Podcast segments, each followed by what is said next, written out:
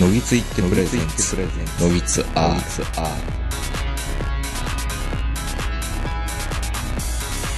どうも皆さんこんばんは、東横名人です。えー、本日は2020年の11月21日土曜日の夜9時前後から収録を開始しております。お相手はいつものように私、東横名人と今日もズームで長野からこの方です。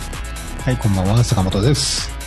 こんばんは。ということでですね、今日はまた久々にカーシェアの収録なんですけど、ちょっと早めに収録会するとなると、あの、同居してる奥さんが嫌な顔をするんで、カーシェアで今逃げに来て、近くのラウンドワンのですね、立体駐車場よりお届けしているんですよ。まあでも、あんまりいないですね。なんか、この辺の若者、若行動真面目ですね。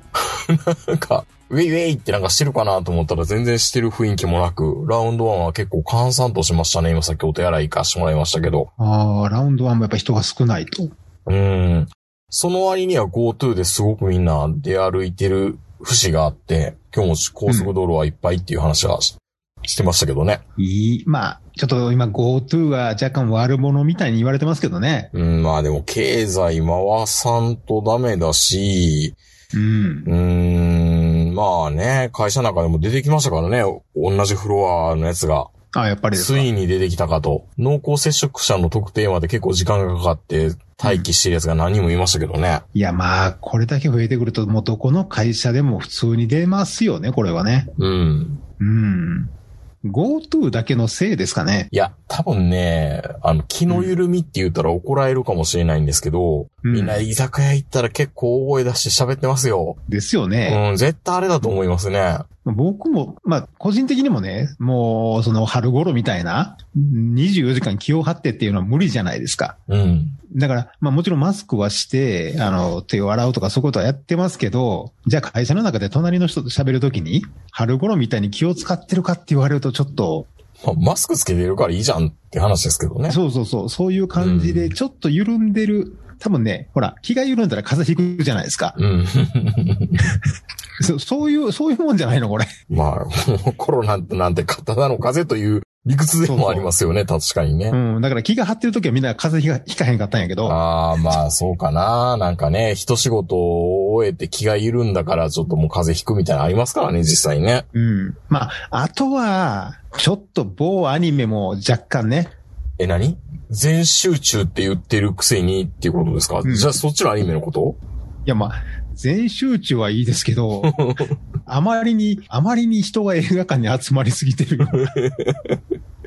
いや、あんま話すつもりなかったんですけど、見に行ったんですよ、今週真ん中ら辺に一日休み取れたから。一応、一応ちゃんとネットフリックスで見ましたから、鬼滅さんはね。はいはい。いや、みんなすすり泣いてたけど、おっさんが号泣してるとかね。え、あれ、そんな、泣く？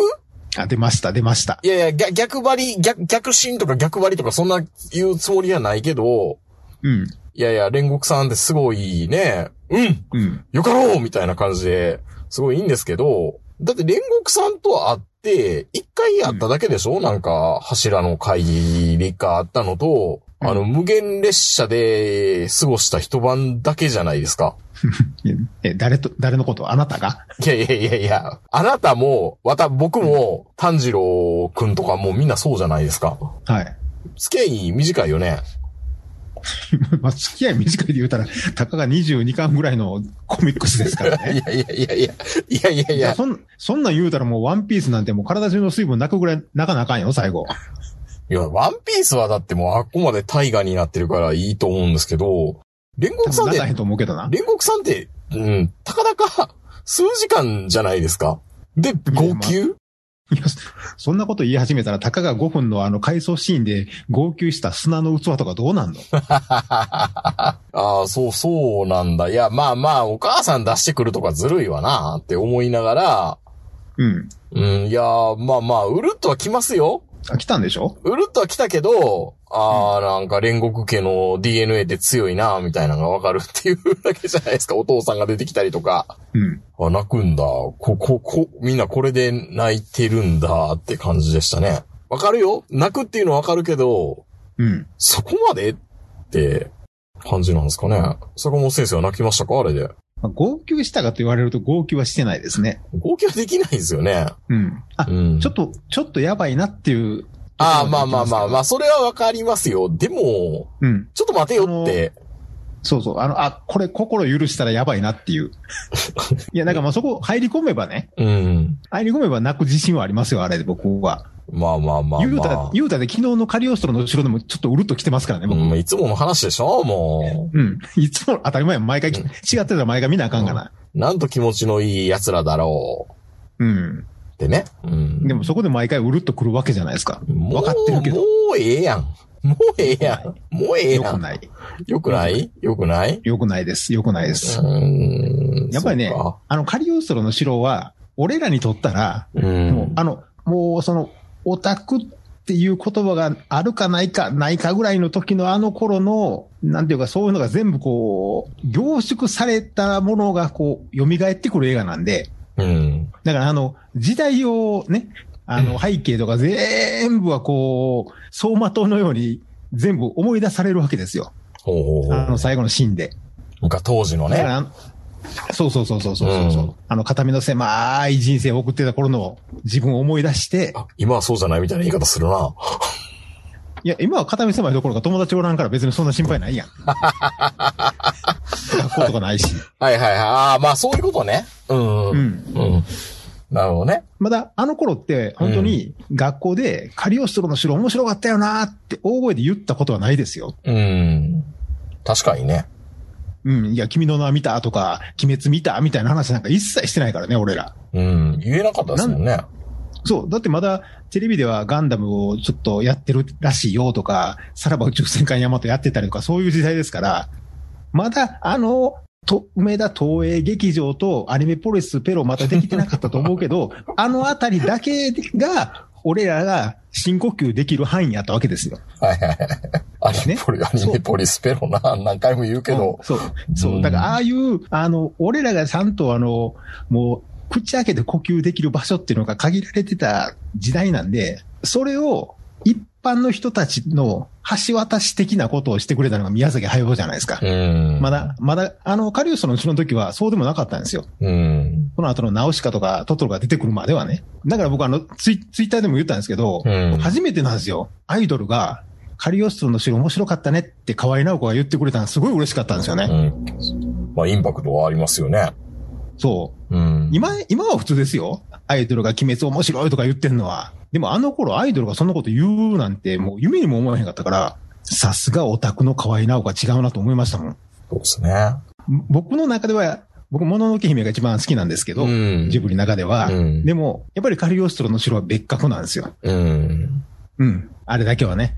ってみんな言うんですよね。ま あみんな言うかどうかわからんけど、少なくとも俺ら、俺らの世代は、そうですね。まあ、まあ、バブル世代でもないでしょうね。うん。バブル世代のちょっとしたぐらい、本当に僕らのあの、この50代、今50代前半の人たち、最も金遣いが荒いと言われてる世代ですよ。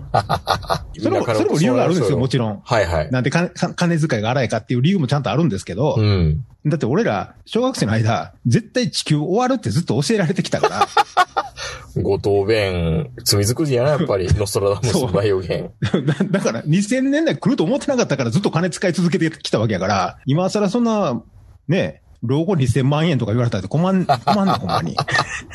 もう生きてなかったはずなんで。まあでも、面白かったでしょ？いや、面白かったですよ。あのー、何？く、く、くも、なんとか山の話と同じぐらい面白かったですね。なんとか山な。あの、く、雲人間の話。うん雲人間の話ね。雲人間の話を、あれも映画にしたら結構面白かったんじゃないですかね。まあ別に映画にせんでも。これからまだあの、10何巻残ってますから。大変だよ、本当に。どうす、どうするんですか？また、またテレビシリーズの、うん。えー、セカンドシーズン、シーズン、えーセカンドシーズンはあれですか？煉獄さんのお実家に行くところから始まるってことなんですか、あのお父さんと殴り合うとか？お父さんと殴り合うの？原作読んでないから知らんけど。あの、あの、やる気のないお父さあの、トリックみたいになるんじゃないの？ん。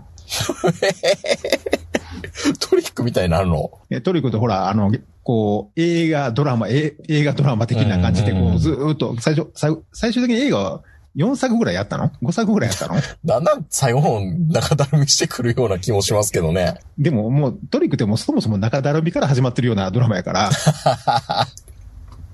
いや、面白かったです。面白かったです。でも、うるっとは来たけど、うん。号泣って、みたいな感じにはならんかな。あれね、あのーまあ、僕もその鬼滅は別にあの好きなんですけど、うん。あの映画見て号泣してる人は、うん。コミックス全巻読んでると思いますよ。な、え、コミックス全巻読んでたら泣けるんですか？振り返って。結構。ああのね、だから、あ。うん。あのー本当に原作全く読まずにアニメだけ見てる人はうん、この先もわかんないし、うん。あの原作で書かれたそういうのも全然頭の中にないわけじゃないですか。うん。本当にアニメオンリーだけでいくと、そこまで号泣するかなっていう気はします。あただあ。原作を全部ちゃんと読んで、もうもちろん最後まで分かってるじゃないですか、うんみんな。うん。それも踏まえた上で、またあそこを見るっていうのが、あの、言うたら、あの、カリオストロの城、僕で多分120回目ぐらいだと思うんですけど、だからあれでしょ？お俺、俺たちは、あのー上限のなんとかに、た、立ち打ちもできねえみたいな、じうん、援軍、援軍もできねえのかよみたいなんで悔しがるじゃないですか。うん。ああいう風なところがやっぱり、全体の、あなんか、ぜ全体像を見えてると、うるっときちゃうってことですかね。まあね、もっと強くなりたいみたいな、あの人に勝ちたいみたいな。うんだからもうそういうあの、この、そういう全体像が見えてるっていうのもあるうし、ん。最初の頃からのあの、その、煉獄さんのね、うんあの、まだ冷、冷たいというか、炭治郎認めてなかった頃からずーっとこう最後、あそこの、まあ言うたら、ね、最後のお言葉、お言お葉。乗り、あの、お気持ち、お気持ち発言。お気お気持ち発言があるじゃないですか。命をかけたお気持ち発言が。命をかけて、いやだって、あれもう、あばら手が貫通してたわけでしょって。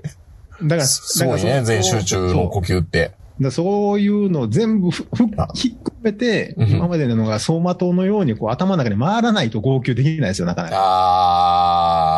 あー、うなるほどね。だからね、あのシーン結構ね、僕は原作の方がうるっときましたよ。うんいや、もうなんかネタバレ注意っていうかいいのかな、この話してて。何も言ってないけど、まあ大体わかるけど、みんなも知ってるやろ。いや、ね煉獄さんがどないかなるんですよ、あの、ほ炎の人がね。いや、だって今、これもう、日本全国のあの、二人に一人は知ってるやろ、もう。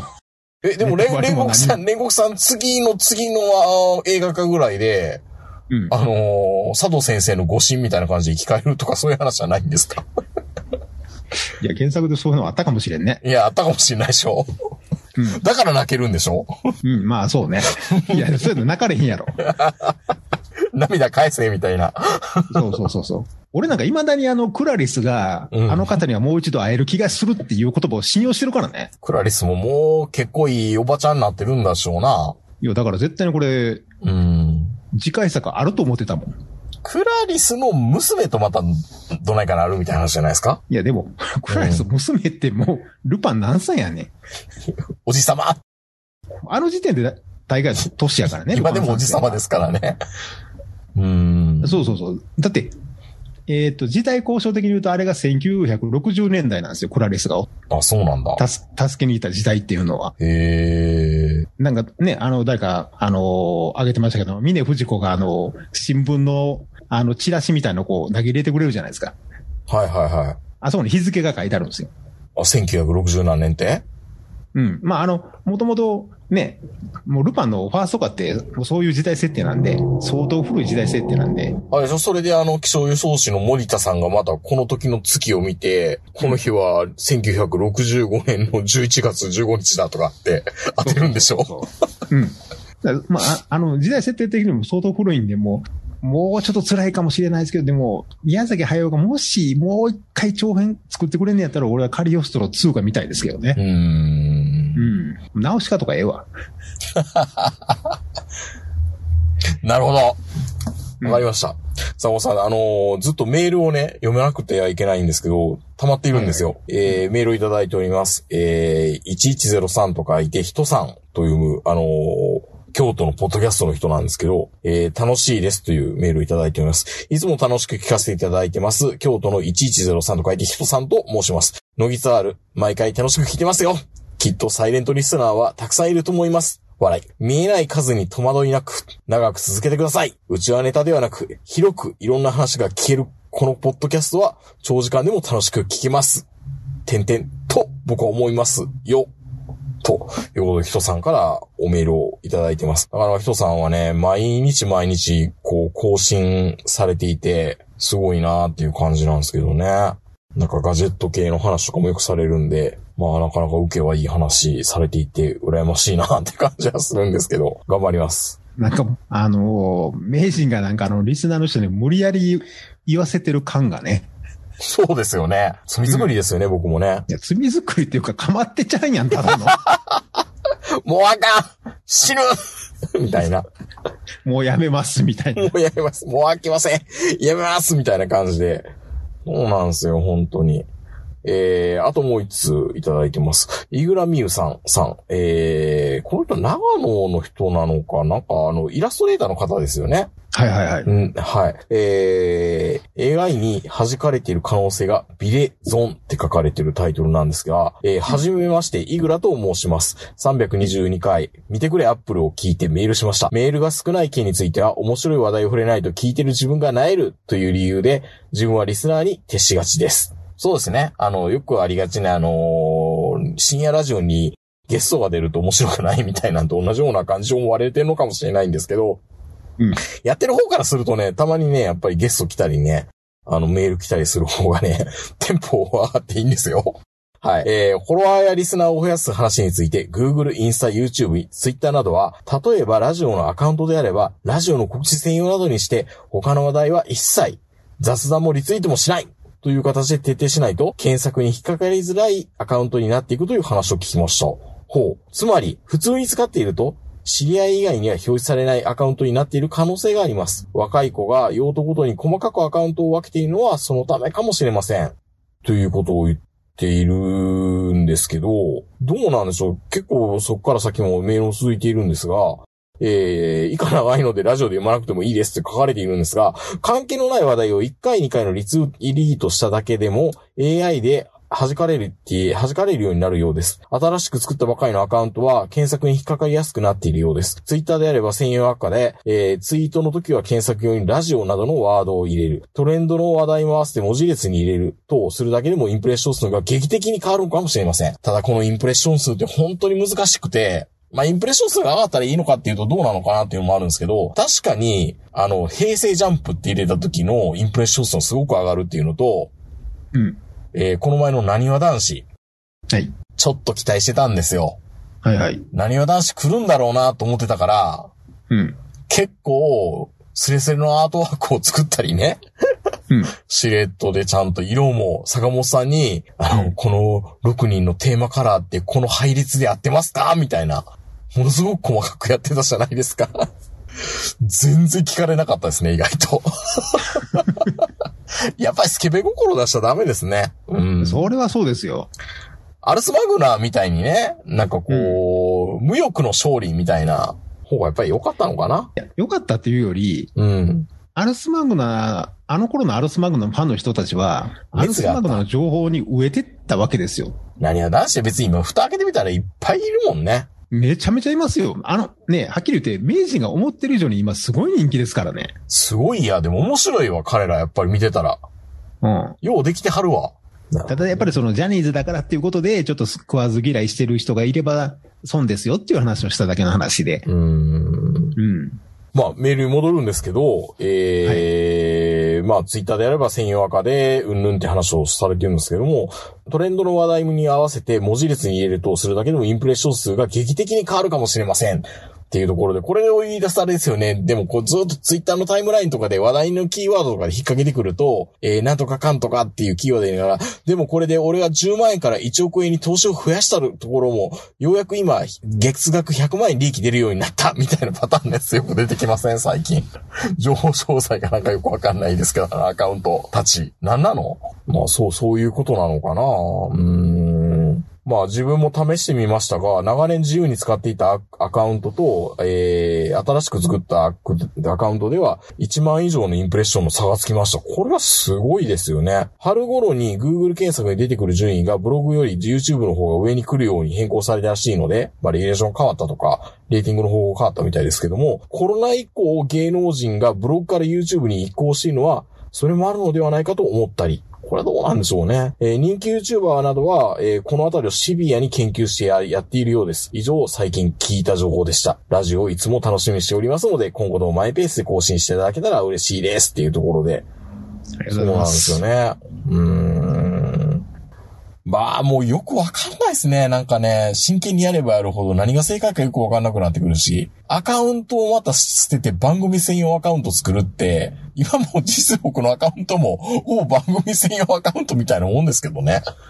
うん。どうなんでそしょう。の割にはフォロワーがね、増えないですね。別にまあ僕も自分が一生懸命フォローをしていくタイプでもないから、もうこんなもんちゃこんなもんなんだろうなと思うんですけどね。もっと積極的に絡みに行くのか、行かないのか。まあようやくね、そのアートワークとか入れてクリックしやすくいいとか、工夫はしていってはいるつもりだけど、全然これでは足りないんでしょうね。まあ一遍このインプレッション数を上げるとか、検索に引っかかりやすくするやするためにとか、で、ポッドキャストとか、ラジオとかって言っても、こんなんで引っかかるわけないじゃんって思いながらやってますからね。正直言って。まあ、なかなか遠いですね。遠、遠いな。なんか、この辺のコンサルティングをしてくれる人に頼んだら、もう全然ダメ。豊子さん全然ダメとかって言われるんですかね。まあ言われるでしょうね。もっと自分の顔を晒してみたいな、言われるんじゃないかなって、ちょっと心配しちゃいました、間違いないでしょうねやっぱりそこかな。まあ遠いですね。えー、ということで、ヒトさんとイグラミュウさん、ありがとうございましたあ。りがとうございます。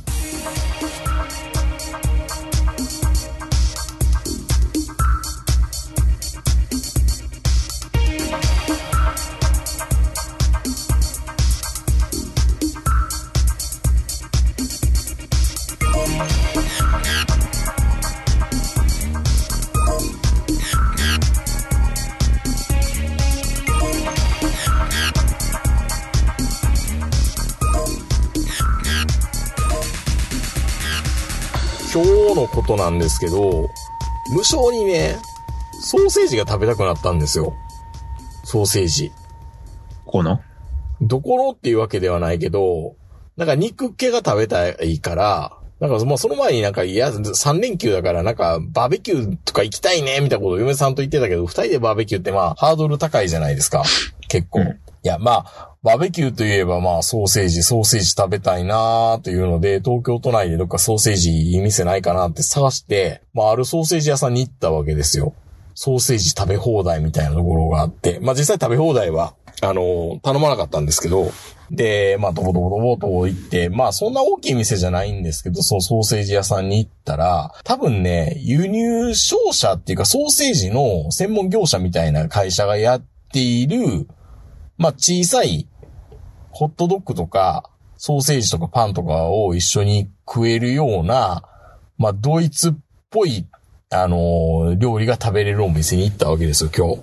あの、行くなり、なんかちょっと若い子が相手してくれるのかなと思ったら、70ぐらいのおばあちゃんが2人で頑張ってるんですよ。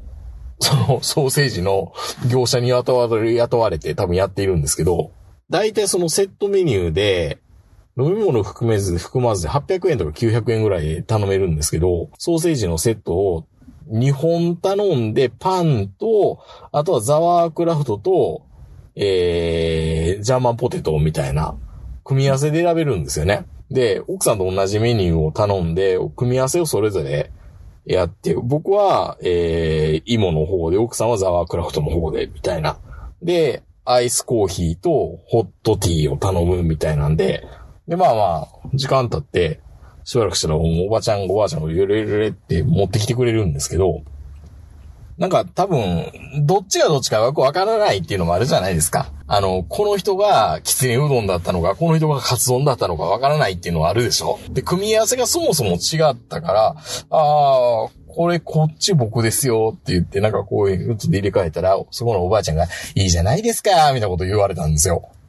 いい、いいじゃないですかって。え、それ大事なことなんじゃないのって思うんですけど、そもそも、なんかね、ソーセージの種類も、頼んでる種類とどう見てもどうも違うっぽいんですよ。えっ、と、うん奥さん、奥さんとね、合計4本のソーセージを頼んでるわけなんですけど、うん多分僕の注文してるやつも、奥さんの注文してるやつも微妙に違うんですよ。で、パッと見ソーセージの見かけがわからなくて、でもシート全然ちょっと違うなっていうので、メニューと見比べて、なんか、なんか全部テレコになってるな、みたいな感じで。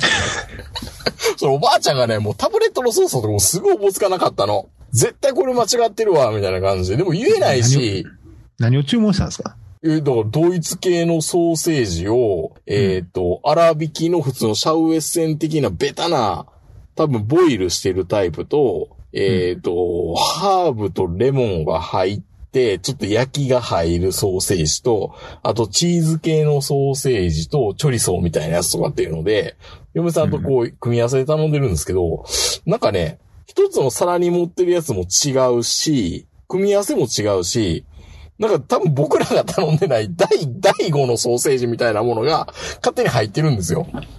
もう、でも、味もわからないし、これチーズの味するのか、だから元々のそのドイツソーセージの味もよくわかってないから、何が正解かもわからない中頼んでて、で、また後でおお茶を出してくれるんですけど、僕アイスコーヒーって言ってるのに、アイスティーが来ましたからね。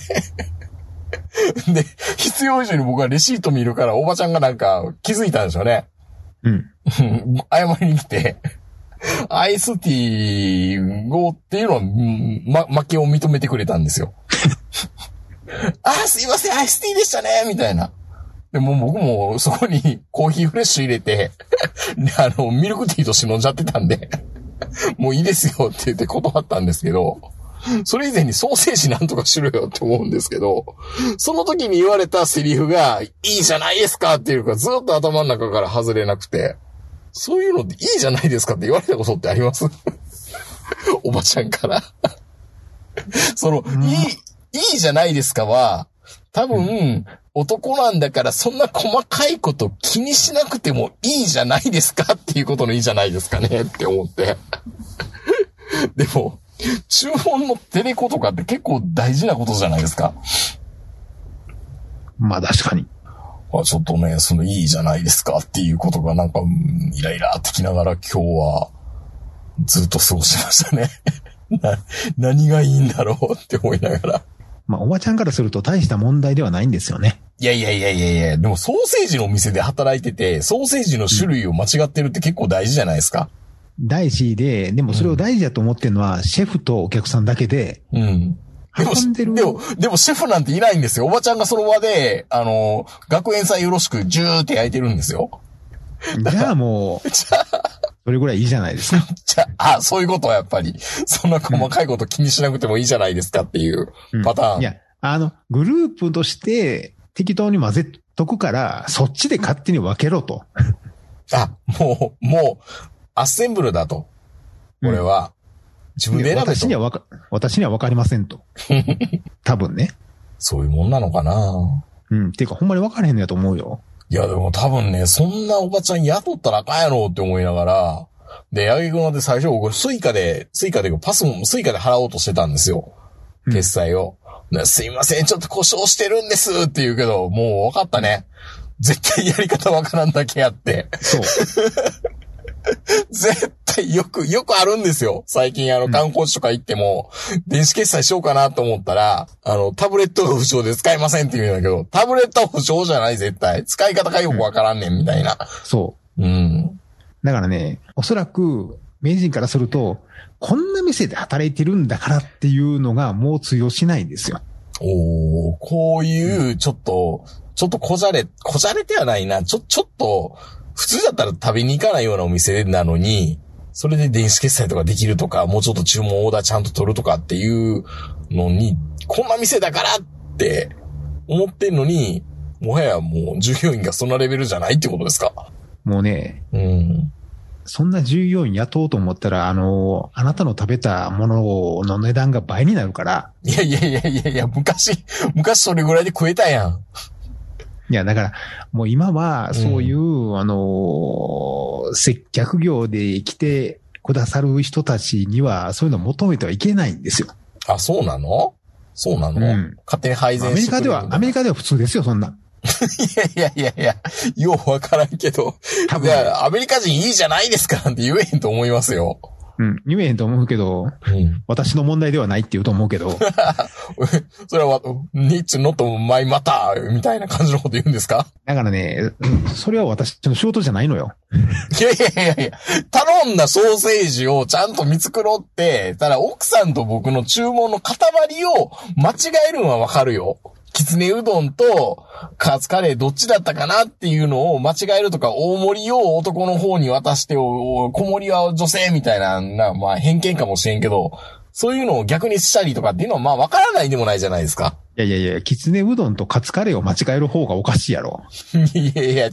だから、きつね、男がきつねうどんで、女がカツカレーだったかな、どっちだったかな、みたいなんで、間違えるってやるじゃないですか。あ、それ僕です、みたいなんであるでしょ塊ごと血がテレコになってたとかだったらわかるけど、その、言ってんのは、あの、カレーにきつねの揚げさんが入ってるみたいな状態だったんですよ、今日は僕は。いわば。極端な話ですよセージで。しょ？ソーセージでしょ？ソーセージだけど、例えばの話ですよ。生ソーセージでしょ？ジャマソーセージのいろんな種類があるじゃないですか。ジャマーソーセージとウインナーソーセージでしょ？うん。うん。一緒やん。いやいやいやいや、坂本さんも言うんですか？そんないいんじゃないですかって。ええやん、別にあの、皮が羊であろうが豚であろうが。いやいやいや、僕はどちらかというとあの、シャウエッセン的なパリっていうのがおちょっと食いたかったんですよ。パリってやつがね。パリって。なんか腹、腹だって、腹だってきたから今日帰りどっかのスーパー寄って、あの、シャウエッセン買って帰ろう。本当にもボイルで頼んだのに焼いて出てきたみたいな。う。うん、まあまあまあ、まあ、いわばね。うん。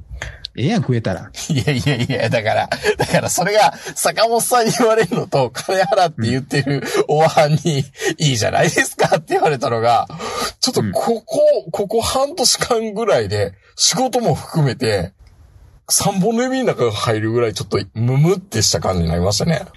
まあ、その、ちょっと最近ね、そうんの接客してる人たちに厳しく当たりすぎる人が多いじゃないですか。いや、僕はどうな決してきつ、きつく当たってないですよ。あ、大丈夫です。どなどなったりとかする人が多くて、うん。あの、お客様は神様じゃないんだよっていう意見がこう、最近ポツポツと出始めたじゃないですか。うん。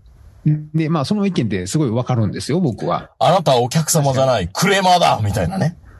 だから本当にもうあの、クレーマーみたいなやつ相手にせなあかん、あの、スーパーとかね、うんコンビニの店員さんは本当に大変やなと思うんですけど、スカットジャパン的な話ね。うん、でもまあ、あの、まあ、それにあぐらをかいてるとは言わないけど、うん。うん。まあ、一応金もらってるんですからねっていうタイプの店員さんもすげえ多いんですよね、やっぱり。うん。これは怒鳴りたくなるわなっていう。いますよね。まあ、おばあちゃんやから言われへんかったっていうのもあるけど、そう考えたら本当にコンビニで働いてる外国人の留学生の人ってみんな真面目でいい子やなと、エリートやなと思いますもんね。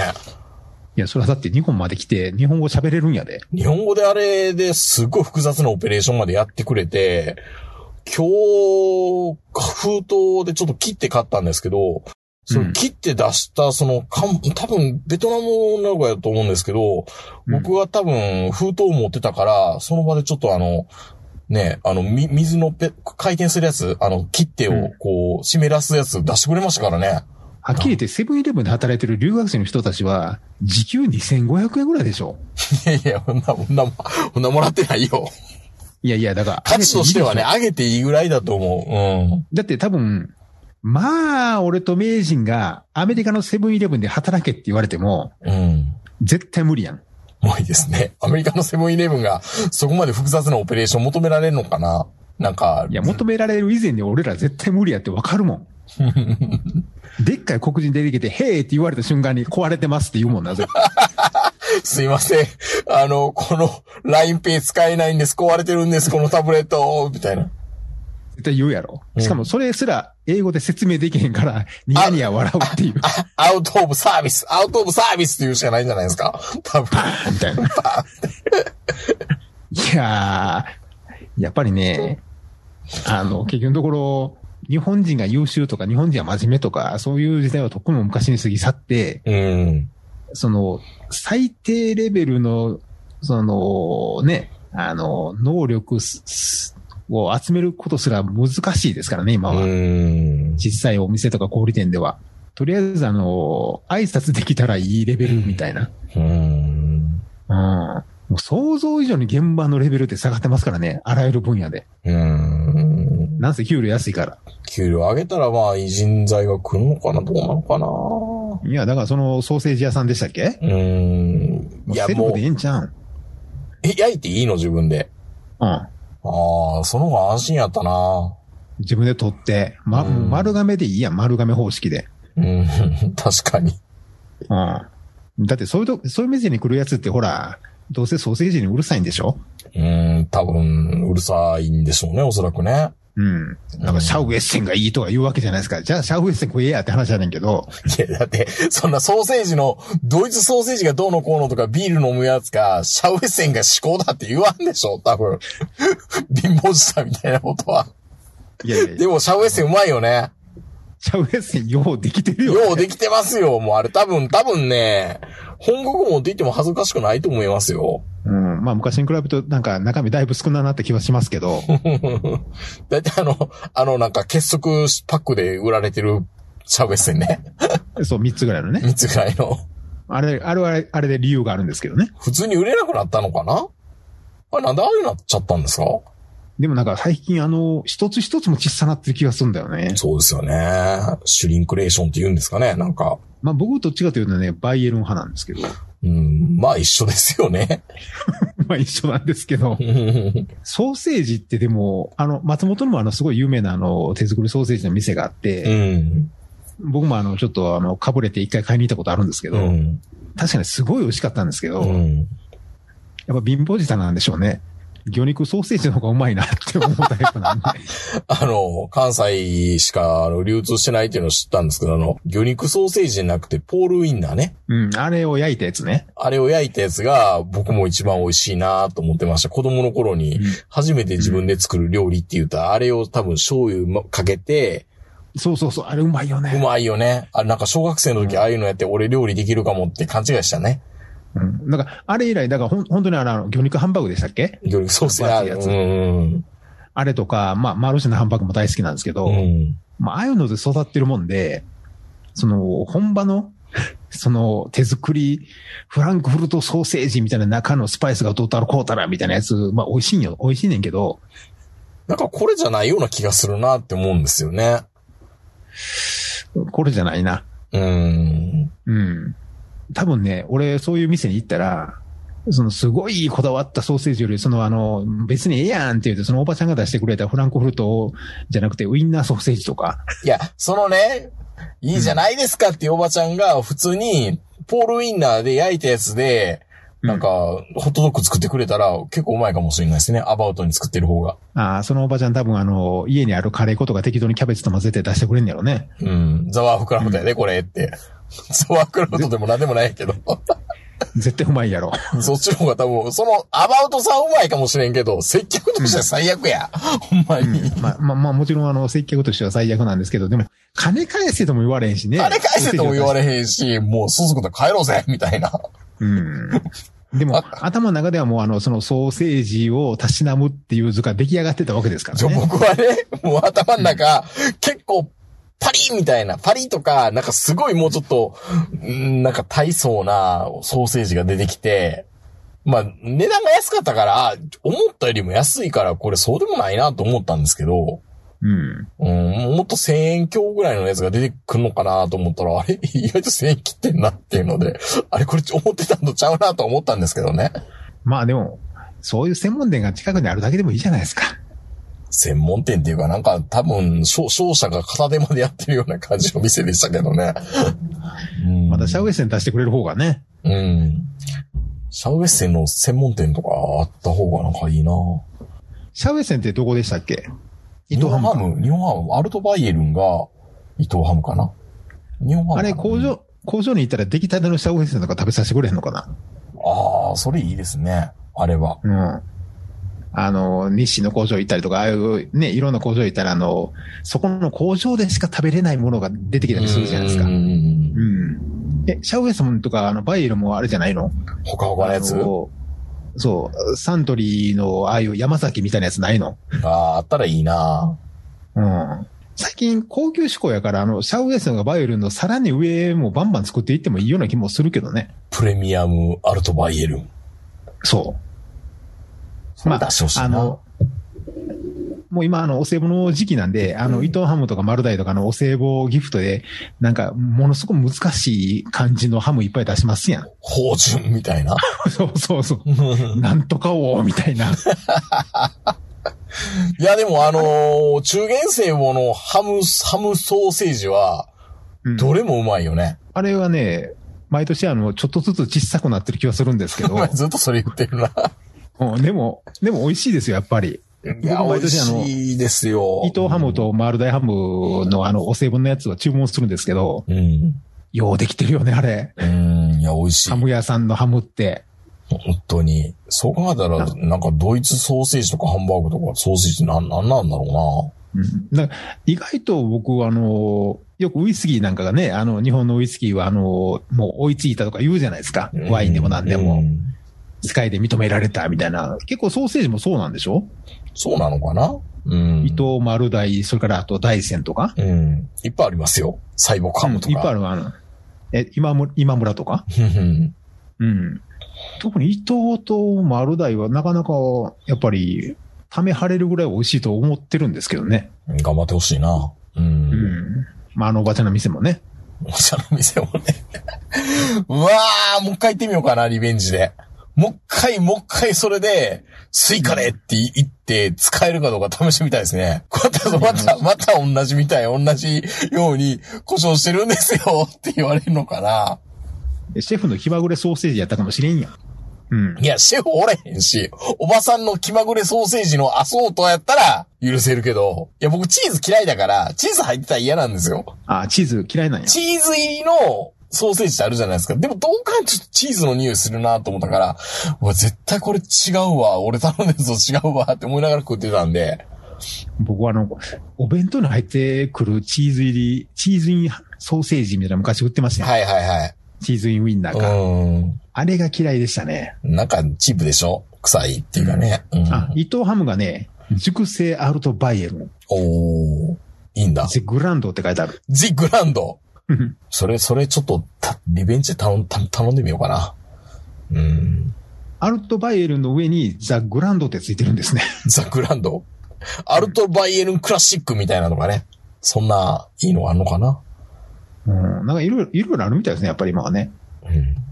うん。プレミアムラインがやっぱあるわけだ。あーえっ、と、アルトバイエルンが、熟成ザ・グランド・アルト・バイエルンっていう名前なのかな？グランドアルトバイエルンは、伊藤ハムでしたっけ、伊藤ハム。シャウエッセンは日本ハムなんですね。だから、アルトバイエルンの下のラインナップは、粗挽きグルメポークウィンナーです。ポークウインナーなんだな。うん。そう、だから結局、やっぱあの、アルトバイエルンが、やっぱり多分一番いいのかな。うん。うん。まあでも、バイエルンって後ですよね、シャウエッセンの違うかったかな。どっちなんだろうね。シャウエッセンの方がなんかイメージありますよね。うん、やっぱシャウエッセン出てきた時のなんかあの、まあショックじゃないけど、うん。美味しかった記憶っていうのがやっぱりちょっとね。シャウエッあ、でもセン。シャウ、うん。シャウエッセンも、シェーダーカマンベールシャウエッセンっていうのがありますよ。そしたら臭いな。ハーブとか入ってるんでしょ、どうせ。チーズの味わいが楽しめる粗挽きウィンナー。あー、まあでもこれ、どっちの多分メーカーの人も言いますけど、一番美味しい食べ方はやっぱボイルうん。ですよ。ね。でも俺ボイル嫌いなんですよ。焼く方ががいいんだ。あのね、なんかあの焼けてあの皮がこうちょっとあのほら切れてるじゃないですか。うん。あれが好きなんですよ。あー、なるほどね。うん。まあボイルの方が美味しいとはね、よう聞くんですけど、うん。もうボイルのソーセージって俺もう子供の頃から嫌というほど食ったから、うん。家が肉屋やったんで、めっちゃ飽きてる。もうあの、お弁当箱広げたら、あの、ご飯とうんソーセージが5本並んでるだけっていうお弁当をもう嫌というほど見てきたんで、なるほど。本当嫌なんですよ。うん。いや、でもまあ、ちょっとやっぱシャウエッセン食べたくなりますね。食べたくなるでしょ、定期的にね。うん。リッとしたやつね。うん。うん。まあ、、いいじゃないですかって言われるのを、店員からいいじゃないですかって言われたのは、ちょっと人間小さいって言われるかもしれないけど、忘れられない一言ですよね。っていうのと、まあ僕もお客さんにはいいじゃないですかみたいな発言を言いかける時も確かにあるから、まあどっちでもいいじゃんっていう、ここまで出かける時って仕事上でもあるじゃないですか。どっちでもええやんみたいな。言っちゃダメだなっていうのはちょっと肝に銘じようと思いました。まあ、名人のおすすめは、このシャウ、シャウエッセンのラインナップ結構揃ってて、はい。シャウエッセンメガロングっていうのがあるんで、メガロングね。25センチ。おー、すげえ。それ、ま、ま、巻くタイプじゃないの？それって。だからもうあの、本当にあの、ホットドッグ専用みたいな。おー。茹でれないよね。丸めて茹でるの？あと、シャウエッセンクラシックっていうのもあります。すごい。シャウエッセンでザク並みにバリエーションいっぱいあるってことですね。あと、小さなシャウエッセン。小さなシャウエッセン。うんアイ iPhone ミニみたいな感じですね。うん。そうそうそうそうそう。だから、い、あの、プロマックスからあの、ミニまで全部揃ってますよ。ちょっと、え、それ今 iPad 並みにシャウエッセンややこしくなってませんか？ロングシャウエッセンとか。うん。だから。ロングも、ロングシャウエッセンと、シャウエッセンスペシャルロングと、シャウエッセンメガロングと、ちょっと待って。マイルドセブン並みにややこしくなってませんか？ややこし、ややこしくない。えーなので、あの、あの、小さい、あの、小さなシャウエッセンってうん。小さな巨人みたいな言い方するな。そう。はいはい。で、あと、シャウエッセンクラシックっていううのと、ん。やっぱクラシックあるんだね。クラシックあるんですよ。これ何がクラシックなのかよくわからないですけど、トレイに入ってるんで、そのまま電子レンジですぐ食べれるっていうのが売りなんで、うん。何がクラシックなのかいまいちよくわからないんですけど、あの、シャウエッセンはやっぱりちゃんとあの、ホームページもしっかりしてるし、あの、チェダーカマンベールっていうその味が違うやつも出してますし、なるほやっぱ美味しそうですね。日本ハムの選手ってこれ好きなだけ食えるんでしょ？ど。ほう、そうなのかな。当たり前やけど。うん当たり前やけど。まあ、ヤクルトの選手がヤクルト飲んで花粉症ないみたいなね。そうそう。ソフトバンクの選手は全員 iPad, iPad 持ってるし。うん。そうなの？えそうですよ。今日は、じゃあそういうことでシャウエッセンを。チャウエッセンどっかスーパーで買って帰ろう。リベンジで。はい。いいじゃないですかっていうのはなかなか言っちゃダメな言葉かなっていうのはちょっと肝に銘じたいなと思いました、今日は。はい。それでは皆さん、シャウエッセン食べましょうね。はい。それでは皆さんおやすみなさい。さよなら。さよなら。